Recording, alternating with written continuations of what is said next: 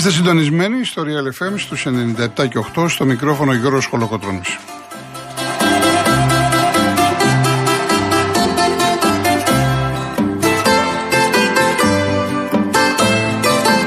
Τηλέφωνο επικοινωνίας 211-200-8200. Επαναλαμβάνω 211-200-8200. Κυρία Δέσπινα, καλοχέρι είναι σήμερα στο τηλεφωνικό κέντρο. Η κυρία Μαρία Ψάλτης, ρυθμιστού ήχου.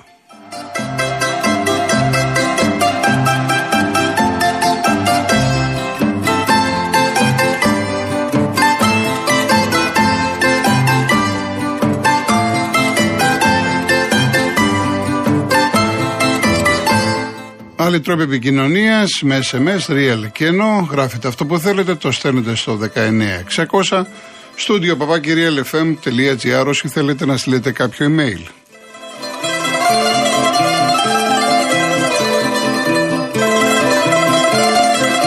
Κυρίες Δεσποινίδες και κύριοι, καλό σας μεσημέρι. Όσοι είστε στο σπίτι να χοχουλιάσετε, μην βγείτε απ' έξω, μόνο αν έχετε δουλειά. Όσοι δεν είστε, θα σας πω εγώ το πρωί ήμουν εδώ Μαρούσι, κατέβηκα κάτω παραλία σε μία μισή ώρα. Πάρα πολύ κίνηση, δρόμοι κλπ. Την ώρα που γύρισα, κατά τις μία μισή δύο δεν είχε κίνηση.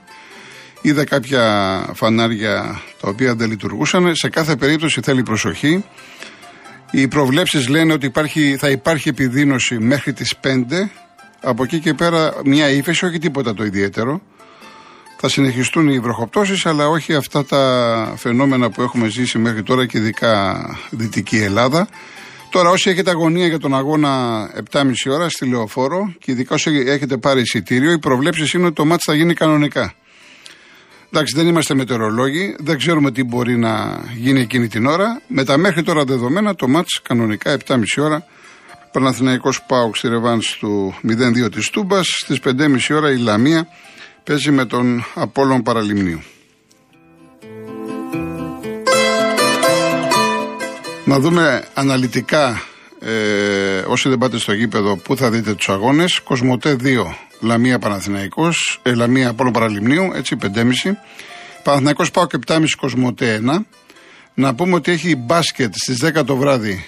Ε, το κάνανε 10 η ώρα για να έχει τελειώσει το μάτι του ποδοσφαίρου. Παναθηναϊκός Ζαλγκύρης από το Prime. Όσοι θέλετε στις 8 έχει Real Barcelona, Ντερμπάρα για την Ευρωλίγκα. Επίσης για το ποδόσφαιρο στις 10 το βράδυ, Κοσμοτέ 3 έχουμε Derby Real Atletico για το κύπελο Ισπανίας. Χθες η Μπαρσελόνα κέρδισε τη Σοσιαδάδ 1-0 και πέρασε στα ημιτελικά. Ενώ είχαμε και το Nottingham United, πρώτος αγώνας League 0-3. Πάμε για τελικό. Πολύ καλό ζευγάρι United Newcastle.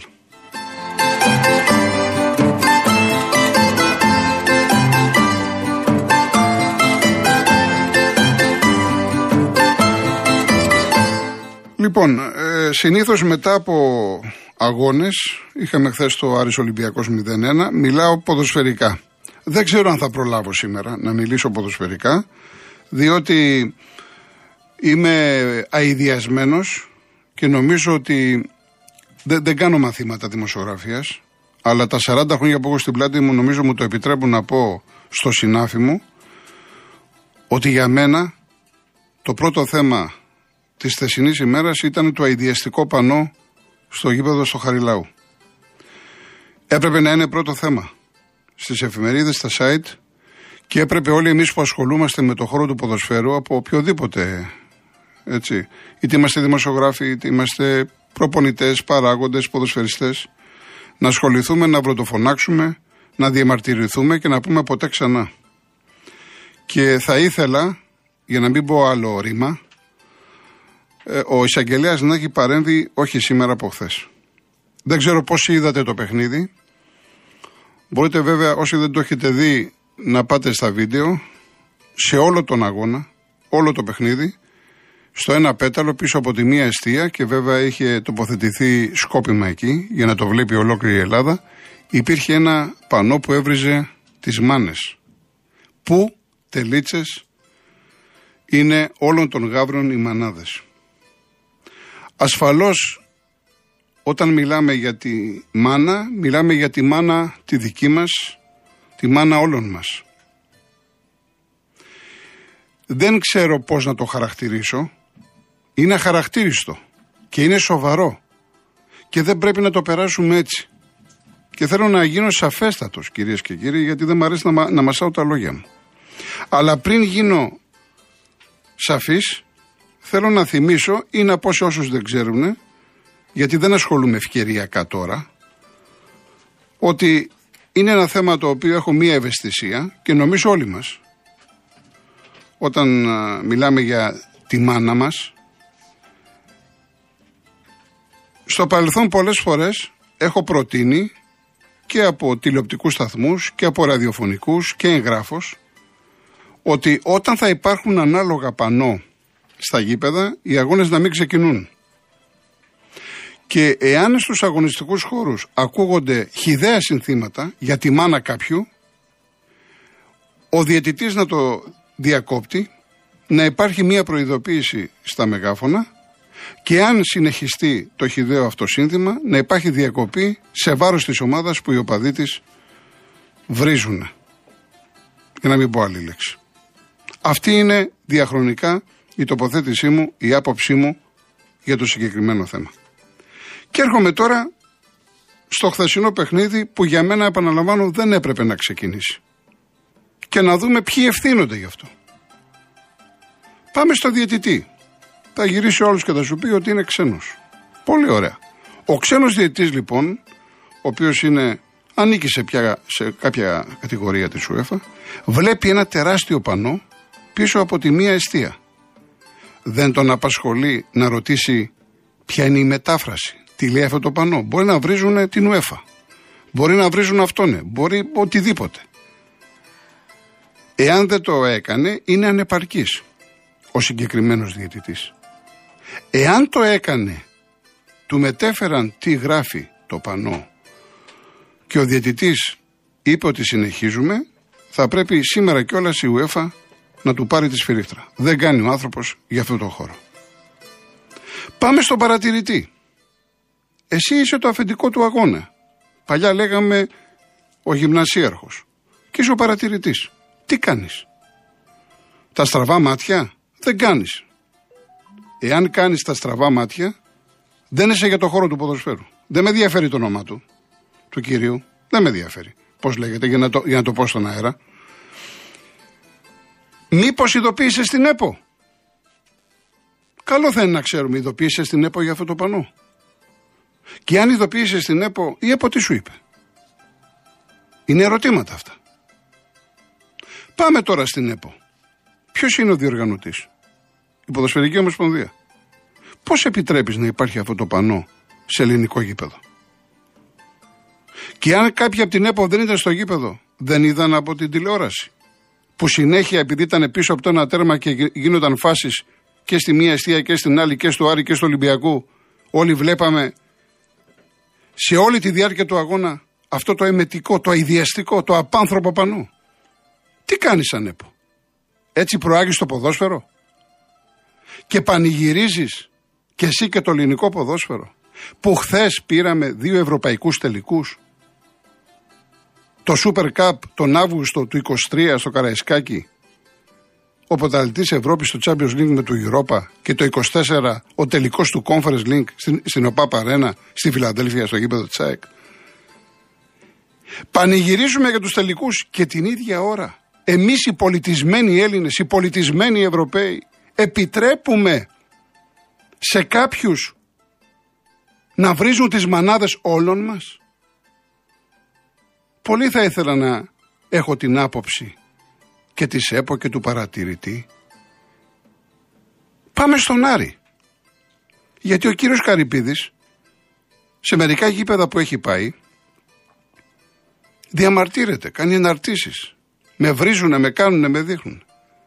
Πώς επιτρέπεις ιδιοκτήτη του Άρεος αυτή την εικόνα; Και οι λοιποί παράγοντες του Άρη. Σας τιμάει αυτό; Το πανό. Σας θυμάει να βρίζουν τη, τη μάνα εν χορό στις εξέδρες του Χαριλάου.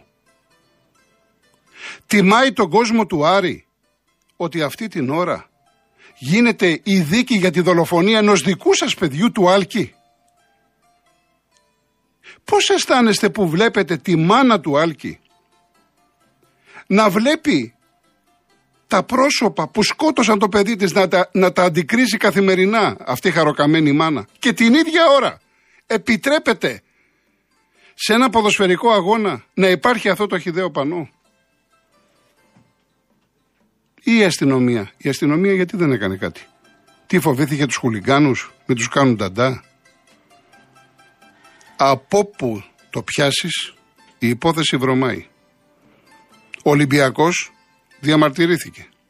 Εντάξει. Θα σας πω όπως το αισθάνομαι. Εάν ήμουν γενικός αρχηγός του Ολυμπιακού και ήταν στο χέρι μου, γιατί υπάρχει μια ιδιοκτησία, υπάρχει ο Μαρινάκης πληρώνει, κάνει, εγώ θα έπαιρνα την ομάδα και θα έλεγα δεν παίζω. Εάν δεν κατέβει το πανό δεν παίζω. Δεν ξέρω γιατί ο Ολυμπιακός δεν το έκανε, προφανώς φοβήθηκε. Προφανώς σου λέει μας την έχουν στημένη. Να φύγουμε, να, να, να τιμωρηθούμε. Αλλά ρωτώ, εάν ο Ολυμπιακός έλεγε δεν ξεκινάει το μάτς. Και θα του λέγανε γιατί κύριε Ολυμπιακέ δεν ξεκινάει το μάτς; Γιατί πρέπει να κατέβει το πανό. Τι θα έλεγανε μετά στον Ολυμπιακό, Όχι παίξε με το πανό που βρίζει τις μάνες σας. Αυτό θα λέγανε στον Ολυμπιακό. Και για να μην παρεξηγηθώ, στη θέση του Ολυμπιακού βάλτε τον Παναθηναϊκό, τον ΠΑΟΚ, την ΑΕΚ. Στη θέση του Άρη ξαναβάλτε τον Ολυμπιακό, τον Παναθηναϊκό. Έτυχε να είναι Άρης Ολυμπιακός. Ό,τι λέω ισχύουν για όλους. Για όλα τα γήπεδα της Ελλάδας. Έτυχε να είναι εκεί. Ποιος λοιπόν θα πείραζε τον Ολυμπιακό αν έλεγε δεν ξεκινάω. Γιατί ο Ολυμπιακός δεν θα ξεκινούσε επειδή βρίζουν τη, τη μάνα. Δεν υπάρχει τίποτα πιο ιερό από τη μάνα. Και το ξέρουμε όλοι μας. Δεν θα πω εγώ τι θα κάνει ο Ολυμπιακός. Δικαίωμά τους. Δική τους είναι η ομάδα. Εγώ μιλάω, είμαι έξω από το χώρο. Σας λέω το πώς αισθάνομαι. Εμένα με έπιασε αηδία χθες και δεν ήθελα και να δω το μάτσο. Το είδα καθαρά επαγγελματικά για να ξέρω τι έγινε και να έρθω σήμερα να, να σας πω δύο λόγια και να γράψω στην εφημερίδα μου και στο site. Αναγκαστικά το είδα. Και δεν με διέφερε. Καρφάκι δεν μου καιγότανε. Ποιος θα περάσει και τι θα γίνει. Δεν μπορεί το 2023 ακόμα να ακούμε μετικά συνθήματα και να βλέπουμε αυτά τα πάνω. Και θα πρέπει ο Άρης και ο κάθε Άρης να τιμωρηθεί παραδειγματικά, να τσούξει, να, να πονέσουν. Γιατί μόνο ο πόνος της τιμωρίας είναι το φάρμακο. Εάν τιμωρηθείς, δεν θα ξανασηκώσεις κανένα πανό. Επαναλαμβάνω όπως και να λέγεται. Και δεν αναφέρομαι μόνο στον Άρη. Αναφέρομαι σε όλες τις ομάδες. Θέλω να ελπίζω ότι ήταν η τελευταία φορά που είδαμε κάτι τέτοιο. Πραγματικά. Δεν, δεν το πιστεύω, δεν το περιμένω. Θέλω να ελπίζω. Πάμε διαφημίσεις και γυρίζουμε.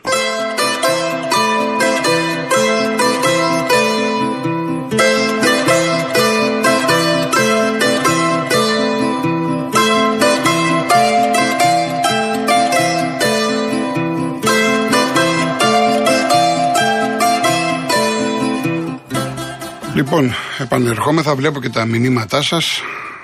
Παιδιά, τι να κάνουμε, είναι κάποια πράγματα που είναι πάνω από το ποδόσφαιρο. Δεν μας ενδιαφέρει το ποδόσφαιρο. Μας ενδιαφέρουν άλλα πράγματα. Δεν γίνεται διαφορετικά, δεν πάει άλλο. Εδώ λέμε να εφαρμοστούν οι νόμοι και οι κανονισμοί και τους χαϊδεύουμε. Δεν γίνεται, δεν θέλει χάιδεμα. Πρέπει να πέσει πέλεκης. Τα πρόστιμα, τι πρόστιμα είναι αυτά, 10-15, ένα εκατομμύριο βάλτους να πονέσουν. Τιμώρησέ τους. Μόνο έτσι. Δεν γίνεται αυτό το πράγμα να παίζει ο άλλος και να του βρίζουν τη μάνα. Η μάνα του Τζολάκη θα είναι υπερήφανη για το γιο της πάντως σήμερα. Αυτό έχω να πω. Και η μάνα του κάθε Τζολάκη, του κάθε παιδιού. Ντροπή. Ντροπή αυτό που έγινε. Λοιπόν, πριν συνεχίσω να σας πω για το διαγωνισμό μας. Ένα iPhone 14 Plus, 128 GB, το οποίο το προσφέρει ο Όμιλος Ερέν. Δύο τριήμερα στην Αράχοβα, από το αράχωμα.tv και ένα κλιματιστικό FNU 12.000 BTU. Η κλήρωση θα γίνει την Κυριακή 29 Ιανουαρίου στις 4 το απόγευμα στην εκπομπή της Μαρίας Αναστασόπουλου. Real κενό το ονοματεπώνυμο και την ηλικία σας στο 19600. Ο ακροατής που θα κληρωθεί και θα απαντήσει σωστά θα κερδίσει το δώρο. Mediatel 1,36 ευρώ ανά SMS με ΦΠΑ και τέλος κινητής τηλεφωνίας όπου ισχύει. Γραμμή παραπώνων 214-214-8020. Δώστε την συγκατάθεσή σας για την επεξεργασία των προσωπικών σας δεδομένων μπαίνοντας στο σύνδεσμο που θα σας σταλεί στο απαντητικό μήνυμα. Αρμόδιος ρυθμιστής ΕΕΠ. Η συμμετοχή επιτρέπεται μόνο σε άτομα άνω των 18 ετών. Η συχνή συμμετοχή ενέχει κινδύνους εθισμού και απώλειας περιουσίας. Γραμμή στήριξης και θεά Α. 210 9215 776. Όρη διαγωνισμού real.gr. Μου λέει εδώ ο. Ποιος είναι, ο Στέλιος, κάθε μέρα στενή. Λέει, σας έπιασε ο πόνος, κύριε Γιώργο, για το πανό. Ποια ΕΠ, όλο το πόκ μας κατέστρεψε στο ποδόσφαιρο. Οι οπαδοί κάνουν κουμάντο. Δεν τα λέω τώρα. Τα λέω χρόνια. Και το διευκρίνησα από την αρχή. Τα λέω και τα γράφω χρόνια για τα συγκεκριμένα πανό και τα συνθήματα. Θα διαβάσω ένα μήνυμα και θα πάω και στο αγωνιστικό. Καταρχάς, ο Ιωάννης από τη δράμα μου λέει: Ο Έλληνας, ναι, φυσικά, ο, ήταν ο Κουμπαράκης, ο τέταρτος. Ο Κουμπαράκης θα μπορούσε να πει στο, στον διαιτητή ή και ο παρατηρητή: Ξέρεις κάτι, αυτό λένε. Αυτό γράφει. Και δεν έγινε απολύτως τίποτα.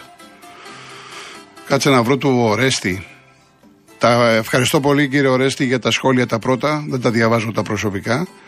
Αλλά λέει ο άνθρωπος παρακολουθούσε τον αγώνα με το δεκάχρονο γιο του. Και πραγματικά δεν μπορούσα να του απαντήσω στην ερώτησή του γιατί βρίζουν τη μαμά μου. Ντροπή και μόνο ανεξαρτήτως από το ποια ομάδα είμαστε και καμία αναφορά στο αδικοχαμένο παιδί. Μηδενική, ωραίε από την Κέρκυρα. Και λέει μαμά μου και το παιδί είναι Ολυμπιακός. Και έλεγε μάλιστα το όλον, το, το έχει με άλλα γράμματα, όλων των γάβρων. Όλων των γάβρων. Τι λέτε ρε παιδιά, σοβαρά. Μπράβο, πολύ ωραία. Λοιπόν και μετά λέμε άμα θα πηγεί κάποιος στην εκπομπή και το ξεφύγει καμιά κουβέντα και κάποιες κυρίες και κύριε Κολοκοτρόνη και τι είναι αυτά κλπ. Εδώ δεν βλέπετε τι γίνεται. Όλη η Ελλάδα το βλέπει χθες. Το πρόβλημα είναι τι θα πει κάποιος στην εκπομπή του οποιοδήποτε Κολοκοτρόνη. Στο αγωνιστικό κομμάτι, ο Άρης να πω ότι παρά το γεγονός ότι σε κυκλοφορία δεν ήταν όπως άλλες φορές, δημιούργησε πολλές προϋποθέσεις για να σκοράρει. Γι' αυτό και λέμε ότι ο πολυτιμότερος παίκτης του Ολυμπιακού ήταν ο Τζολάκης.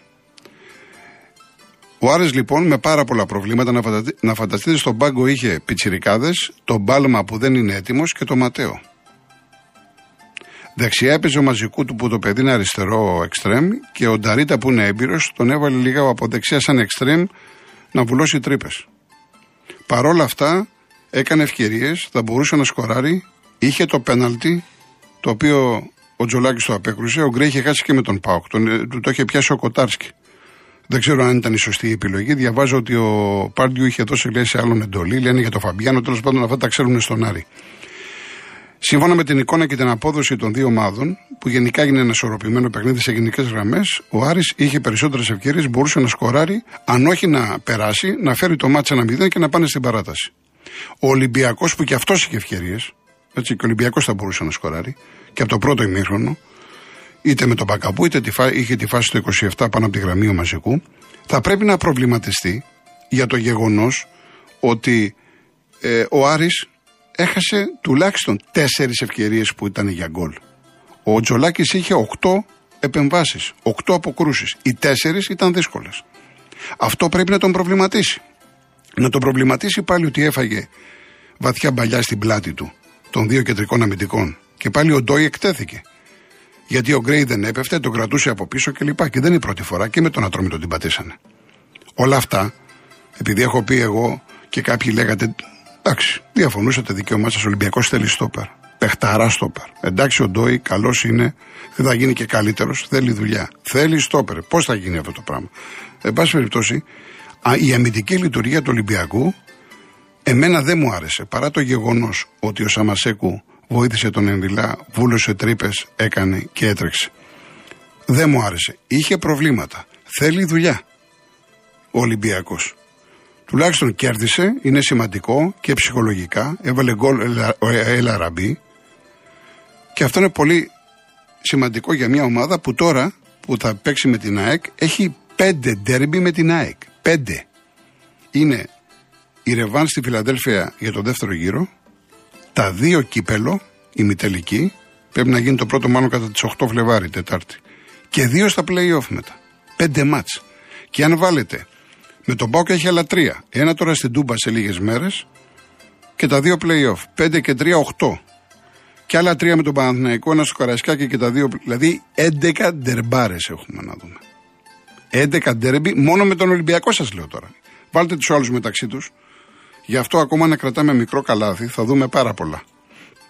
Ο Άρης είναι μια ομάδα που το έχουμε ξαναπεί ότι έχει τεράστιο πρόβλημα στο εκτελεστικό κομμάτι. Τεράστιο πρόβλημα. Ο Γκρέι δεν είναι ο κλασικός φόρ, είναι δεύτερος επιθετικός. Ο Πάλμα προέρχεται από τραυματισμό. Ο Καμαρά ήταν τραυματίας. Δεν φρόντισαν να πάρουν κυνηγό και πληρώνουν αυτό ότι δεν έχουν άνθρωπο να στείλει την μπάλα στα δίκτυα.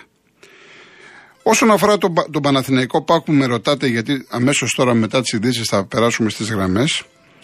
Να πω το εξής. Για μένα όλα ξεκινούν από το πνευματικό κομμάτι.